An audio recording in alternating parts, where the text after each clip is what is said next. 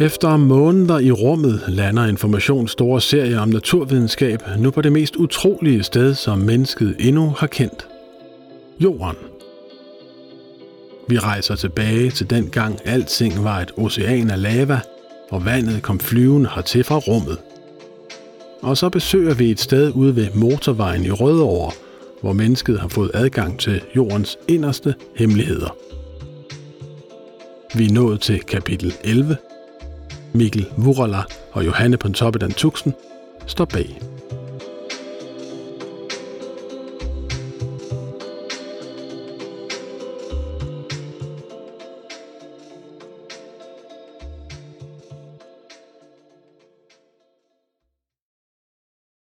Længe har mennesket længselsfuldt spurgt, om der mon er liv i rummet. Og lige så længe har svaret været et kæmpestort ja. For et sted i universets sorte tomhed sejler vores smukke planet rundt helt fuld af liv, og når man ligger i græsset på stille sommerdage, kan det føles som om det altid har været sådan.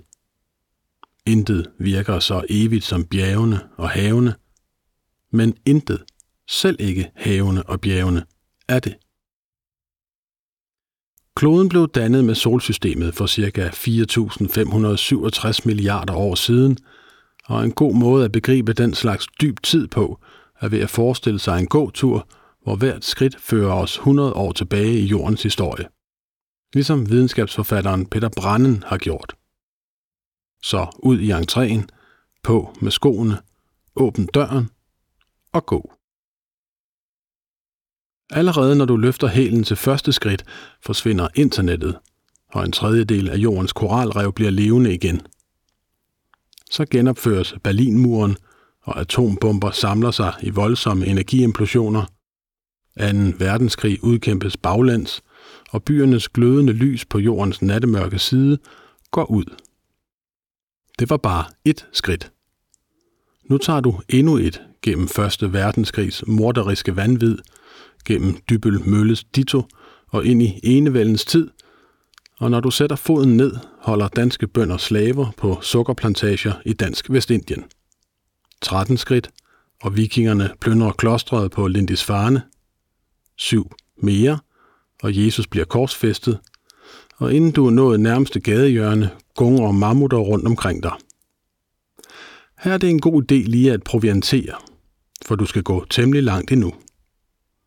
Hvis vi nu siger, at du vandrer godt tredive kilometer per dag, vil du efter sytten dage kunne se, hvordan Himalaya-bjergene synker i jorden, og det indiske subkontinent driver bort fra Asien. Få dage senere flyver en kæmpe asteroide bort fra jorden, og dinosaurerne genopstår. Og hvis du tror, du måske er ved at være halvvejs nu, tager du virkelig fejl. Du vandrer, og månederne går. Istider kommer og henruller.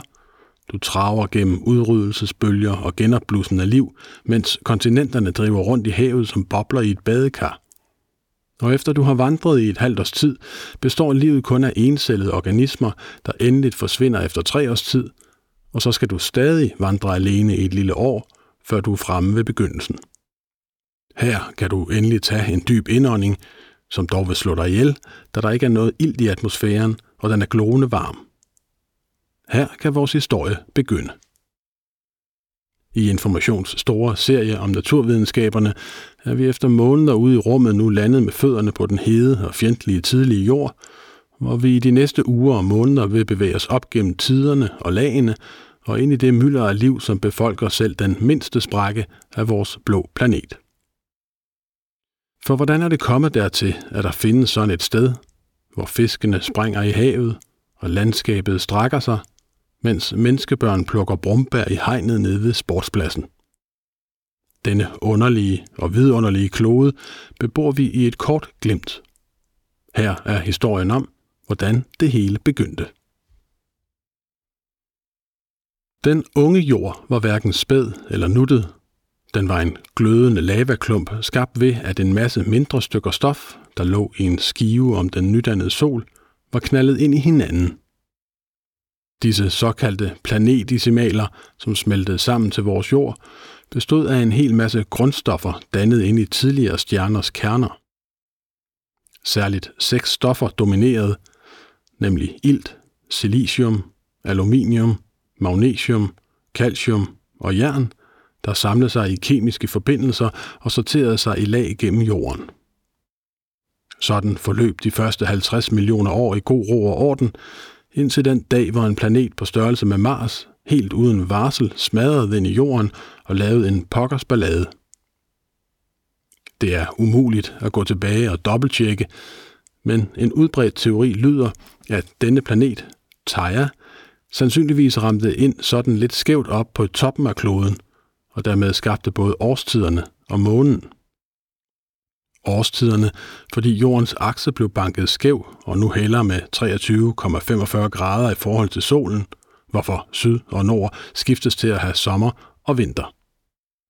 Og månen, fordi umådelige mængder stof blev hvirvlet ud i kredsløb om jorden, og med tiden samlede sig til en kugle, som vi siden har haft som fast makker på vores færd gennem kosmos. Theia selv blev slugt af jorden. Det har set helt sindssygt ud. Alt er blevet en glødende suppe, fordampede mineraler er regnet ned over et hav af lava på jorden, hvor flydende jern fra begge planeters kerner er piblet ind i jordens centrum, og har taget alt guld og platin og en masse andre metaller med sig. Da månen langt senere fik samlet sig i en kugleform, fortsatte vanvittigt.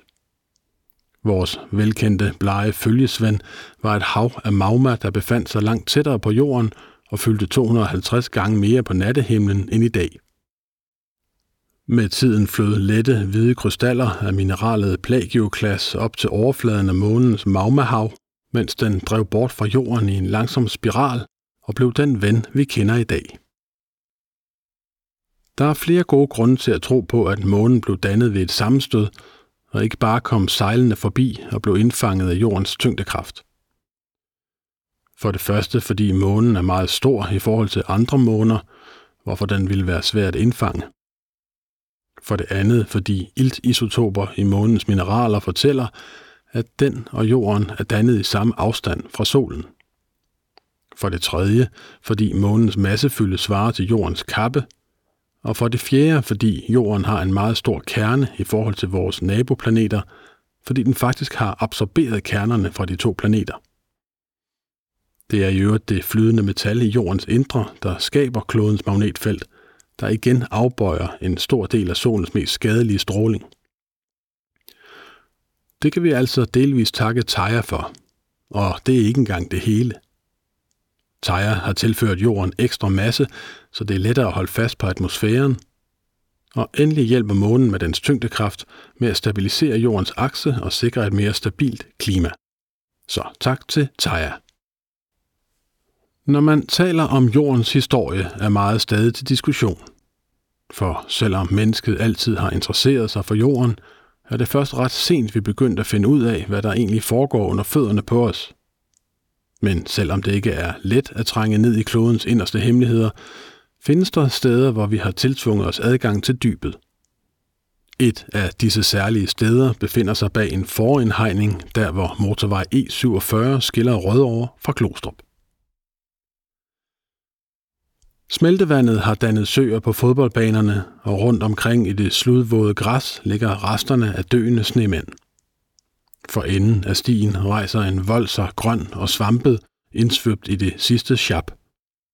Det er Vestvolden, et gigantisk dyrt og avanceret forsvarsværk, der blev opført i slutningen af attenhundredetallet for at beskytte København, men som allerede var forældet i begyndelsen af nittenhundredetallet.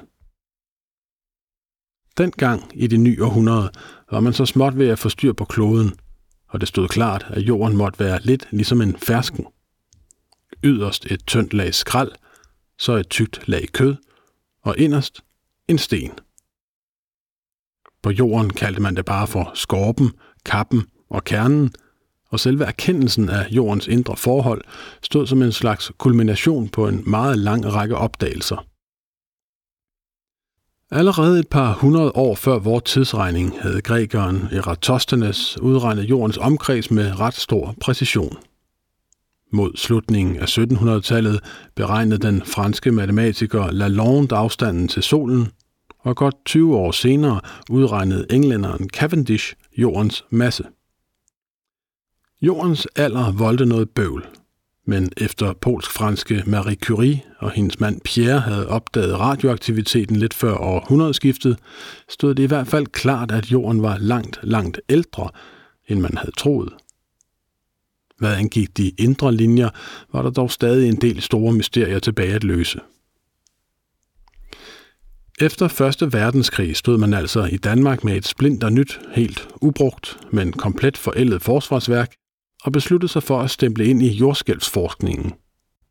Således stillede Geodetisk Institut, som havde hjemme under Krigsministeriet, to tons tunge Wiechert-seismografer og en enkelt af typen Galitzin op i en kanonbygning på Vestvolden. De tunge komponenter blev slæbt ind bag den beskyttende beton og samlet til store apparater, som med let nål tegnede kurver på sårede papirstrimler, når jorden skælvede. Lederen af stedet blev en kvinde ved navn Inge Lehmann, der også fik ansvaret for et par seismiske stationer i Grønland.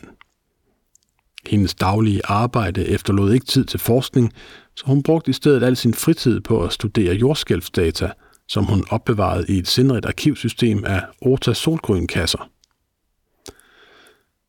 Seismogrammer er det tætteste, mennesker kommer på en rejseberetning fra jordens indre, for når jorden skælver, sendes bølger ind gennem kappen og samtidig gennem kernen, hvor de afbøjes og kan måles på den anden side af kloden.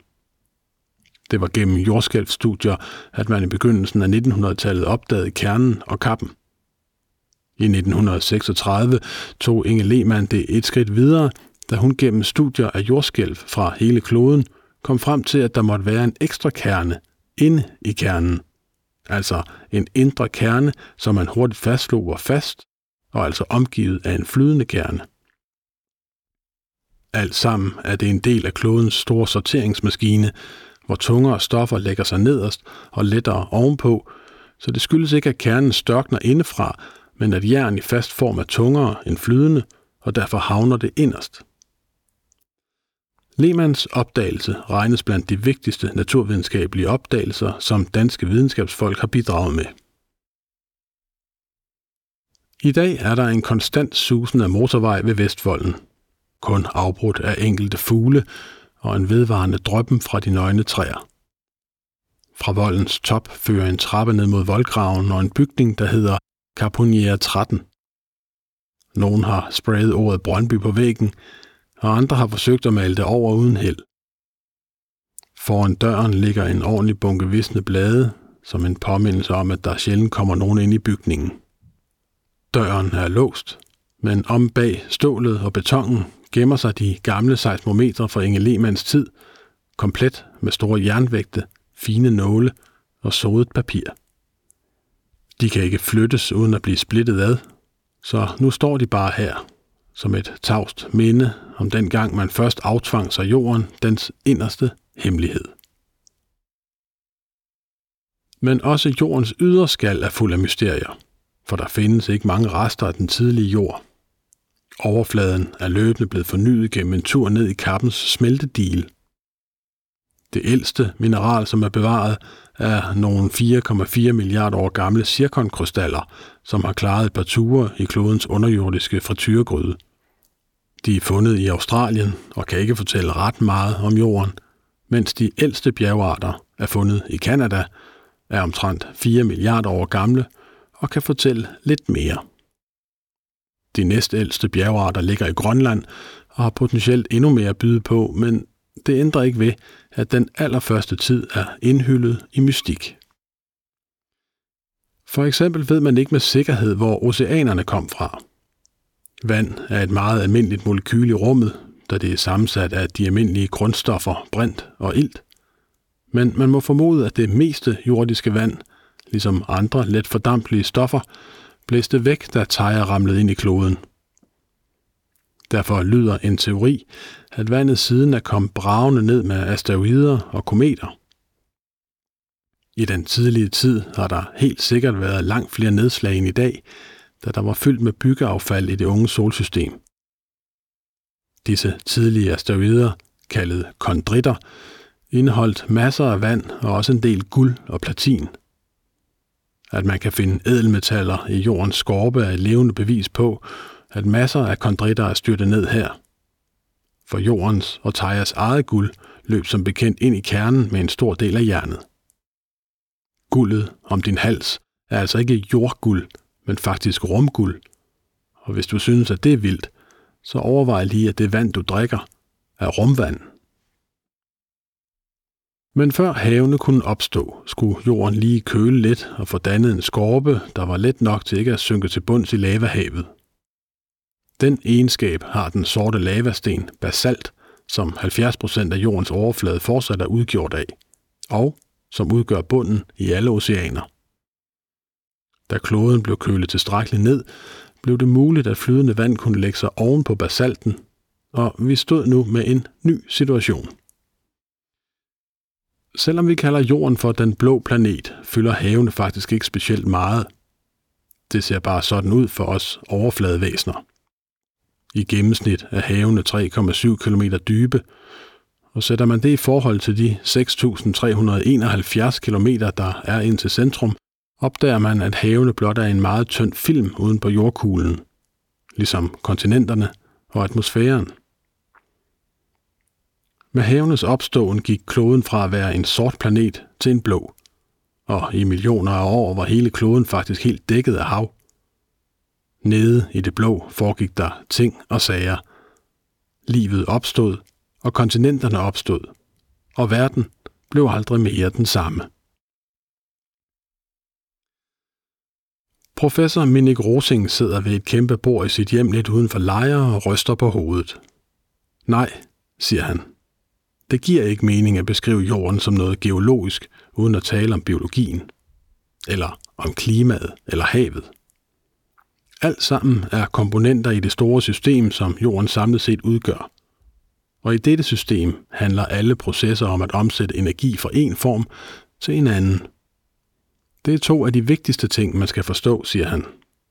Systemet og energien. Den største energistrøm kommer fra solens stråling, som omsættes til varme. Men der er også en del energi, som kommer inden fra kloden, og som viser sig ved vulkansk aktivitet og kontinentalpladernes bevægelse. Sammen med kolleger har Minik Rosing forsøgt at regne på det, og er kommet frem til, at solens energi svarer til tre hundrede og fyrre watt per kvadratmeter klode, mens den geotermiske energi svarer til nul komma en. Derfor er det meget smart, måske ligefrem logisk, at klodens organismer har gjort sig i stand til at udnytte solens energi via fotosyntese, hvilket selvfølgelig betyder, at livet får mange flere kræfter til at ændre systemet med, som Minik Rosing siger. Ifølge hans beregninger omsætter livet fem til ti gange mere energi per kvadratmeter end selve geologien, og det har store konsekvenser. På planetskala har livet haft en større indflydelse end de dynamiske processer i jorden selv, siger han, men ingen af delene har kunnet lade sig gøre uden hinanden. Livet er med til at regulere jorden, fortsætter han. Tag bare kulstofkredsløbet. Som de fleste efterhånden er med på, er atmosfæren og dermed klimaet meget følsomt over for indholdet af C O to i luften. Dette indhold bliver blandt andet reguleret af organismer. Når planeten bliver kold, skruer livet ned og optager ikke så meget C O to, og så stiger atmosfærens C O to indhold langsomt igen, efterhånden som vulkanerne spytter nyt koldstof ud i atmosfæren. Når planeten bliver kold, skruer livet ned og optager ikke så meget C O to, og så stiger atmosfærens C O to indhold langsomt igen, efterhånden som vulkanerne spytter nyt kulstof ud i atmosfæren. Er der meget C O to, og derfor drivhuseffekt og varme, går livet amok og begynder at trække C O to ud af atmosfæren igen. Som når bladene på et ungt bøgetræ gør, hvad de skal, nemlig snupper C O to fra luften og bygger det om til kulhydrat, så det kan vokse sig stort og stærkt. Livet er altså en slags termostat, siger Minik Rosing. Men det er ikke den eneste termostat, og andre geologer lægger større vægt på den rolle, som bjerge spiller. Når de nedbrydes, trækkes der nemlig også C O to ud, og denne proces bliver også speedet op af drivhuseffekten. Men for at det kan lade sig gøre, skal bjergene først opstå, og også de er resultatet af et komplekst samspil. Kontinenterne begynder at dukke op for cirka fire milliarder år siden, De består mestendels af granit, som bliver dannet, når vand og basalt reagerer med hinanden og danner nye mineraler. Når disse mineraler siden smelter på stor dybde, dannes magmatyper, der størkner som granit. Gennem millioner af år flød enorme mængder granitisk magma opad på grund af sin lethed og dannede den kontinentale skorpe som store flade platforme.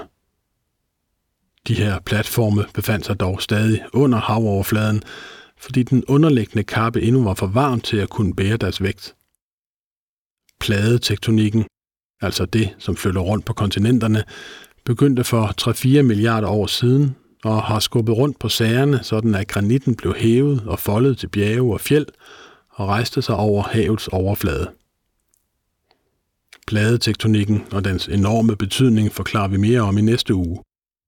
Her må vi blot konstatere, at vi altså over tid kom til at stå med en klode, der havde både hav og land, atmosfære og liv, og alle disse elementer var vævet ind i hinanden i sindrige kredsløb.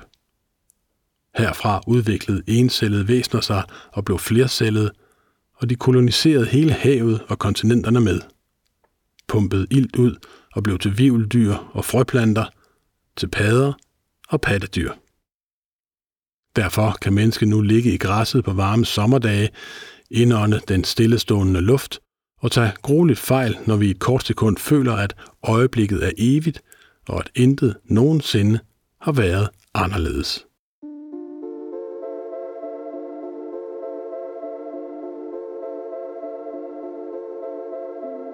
Det var kapitel elleve i vores nye naturvidenskabelige serie.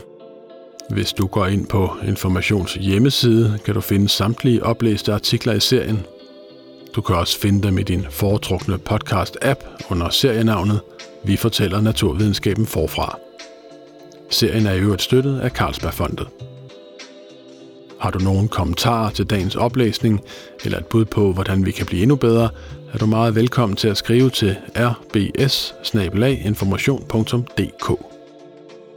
Mit navn er Rasmus Bo Sørensen. Tak fordi du lyttede med.